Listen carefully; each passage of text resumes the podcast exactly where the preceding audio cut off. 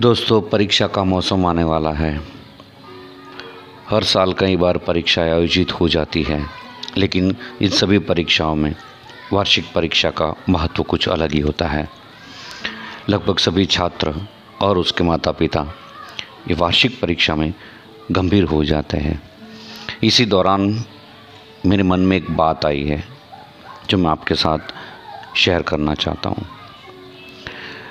हर बच्चा वार्षिक परीक्षा में अच्छी तरीके से ही मेहनत करता है और अच्छी तरह से ही पढ़ाई करने की कोशिश करते हैं। उसके साथ साथ एक छोटी सी बात, यानी कि मोबाइल का उपवास, ये वाली बात मन में रख ले तो निश्चित ही उसका परिणाम बढ़ सकता है। ऐसा एक सर्वे में बताया गया है कि 67 परसेंटेज बच्चे मोबाइल की लत की वजह से एक असामान्य सा व्यवहार सभी के साथ करते हैं। साथ में ये भी बताया गया है कि बच्चे मोबाइल की लत की वजह से बहुत सी बार झूठ बोल लेते हैं।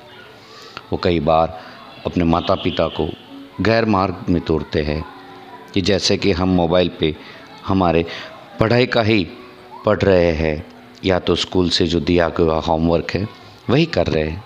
हालाँकि वो गलत होता है।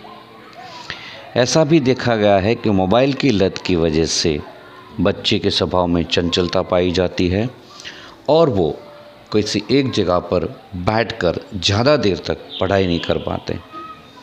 हाल ही में सौराष्ट्र यूनिवर्सिटी में एक सर्वे हुआ है, उसके मुताबिक मोबाइल की लत की वजह से बच्चे के अंदर एक हिंसक प्रवृत्ति भी देखी जा रही है और घर में माता पिता में माता अपने जो घरों के रोजिंदा काम काज होते हैं, उसको कंप्लीट करने के लिए बच्चों को मोबाइल आसानी से दे देती है और साथ में बच्चे अपना समय उसी में व्यतीत करते हैं।